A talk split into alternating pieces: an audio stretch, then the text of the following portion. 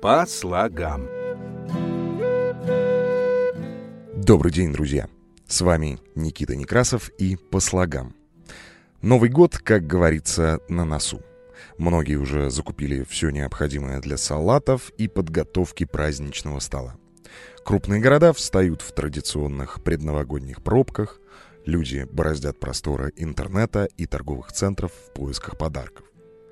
Ну а кто-то с усердием пишет письмо Деду Морозу. И с надеждой на чудо и волшебство, это я о Почте России, отправляет его. Дойдет ли? А пока эти письма в пути, я расскажу вам о самом новогоднем волшебнике. Вернее, о том, какой он в разных странах мира. Сегодня. В мире очень много аналогов нашего Деда Мороза. Если рассказывать о каждом из них подробно, я очень сильно выйду за границы привычного хронометража моего подкаста. Поэтому постараюсь скомпоновать по каким-то общим признакам, рассказать коротко, но о большем количестве дедов. Не будем терять времени. Европейские морозы тесно связаны с праздником Рождества. Именно в рождественскую ночь они приходят в дома и дарят подарки. Как правило, связывают таких дедов с именем Николая Чудотворца. В католических школах Германии детей зимними праздниками поздравлял священник, образ которого потом превратился в современного Санта-Николауса. А вот в рождественскую ночь детишек посещает Вайнахцман, который очень похож на нашего Деда Мороза, но перемещается на ослике. Во Франции Деда Мороза зовут Пер Ноэль. История его уходит корнями в язычество.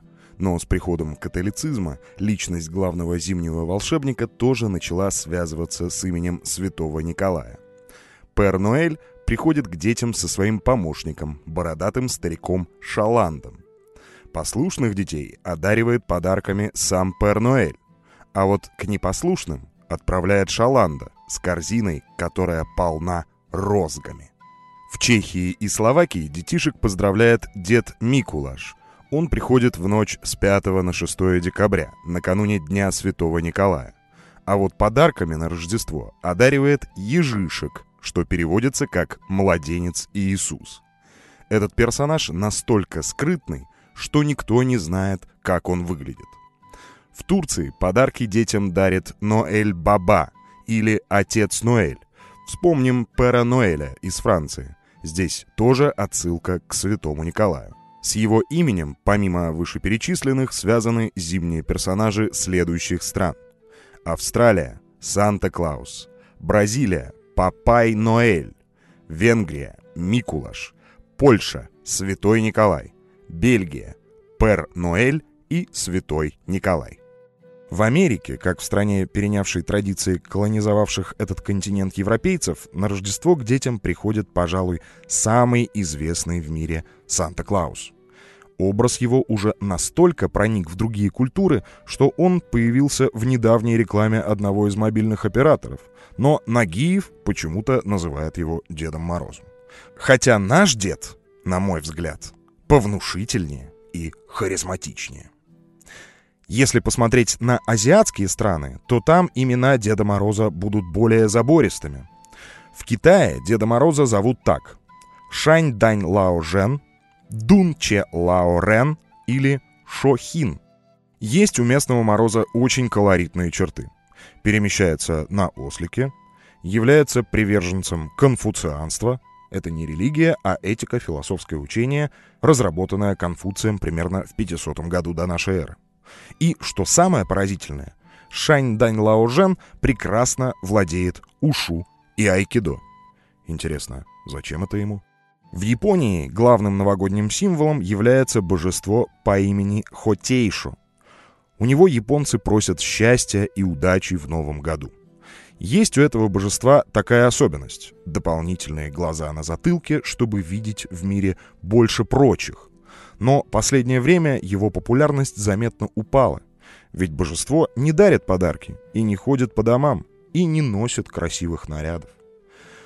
В прошлом веке здесь появился такой персонаж, как Отзи-сан. Это своеобразный аналог западного Санта-Клауса. Он-то и вытесняет из японской культуры исторических персонажей. Отдельно расскажу вам о Финляндии. Люблю эту страну, так как в детстве учил финский язык, пел в финском хоре и немного знаком с культурой этой страны. Так вот, у финнов Деда Мороза зовут Йоулупукки. Дословно это переводится как «рождественский козел». Почему так? Спросите вы.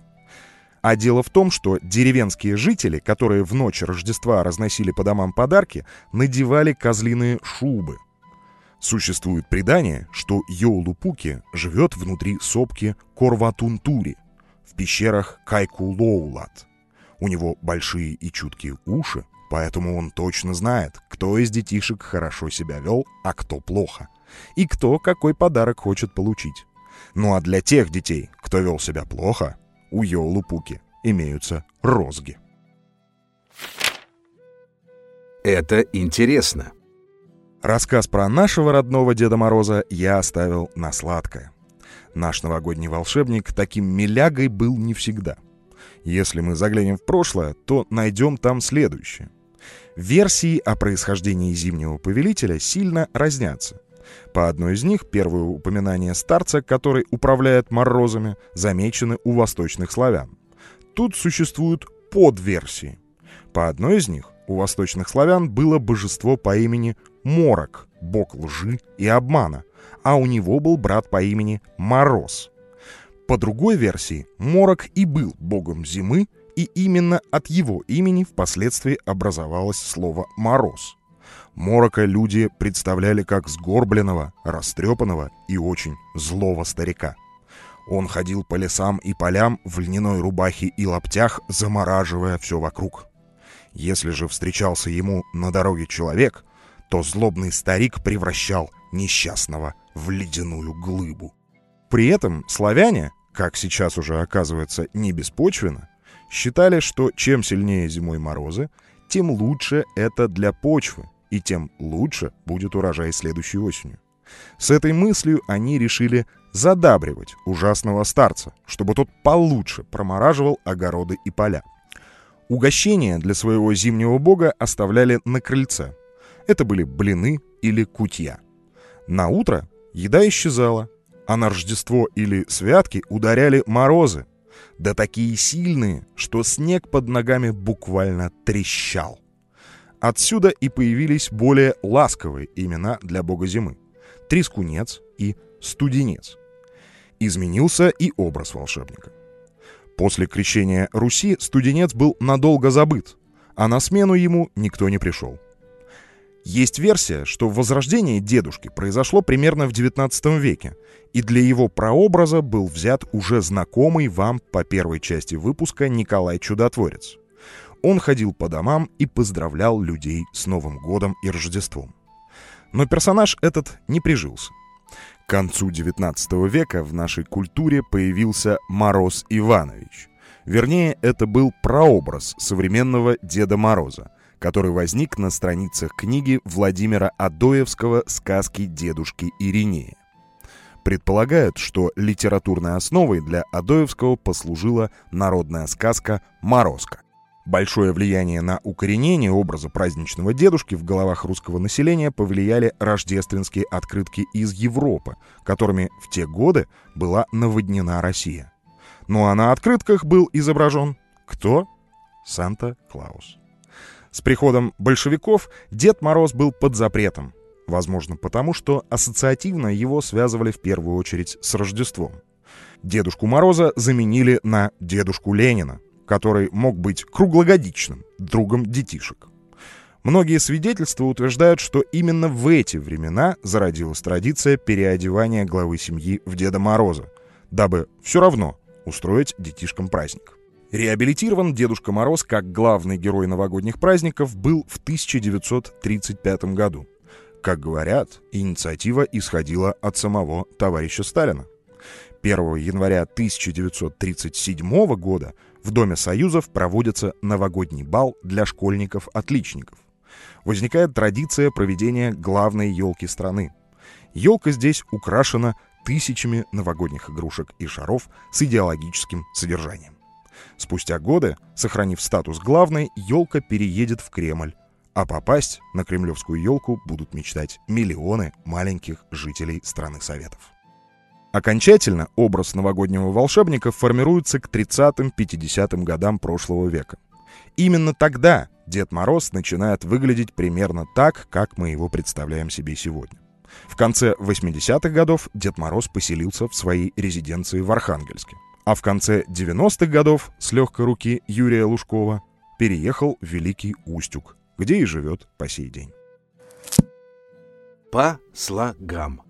Друзья, я от всей души благодарю вас за прослушивание и поздравляю с наступающим Новым годом.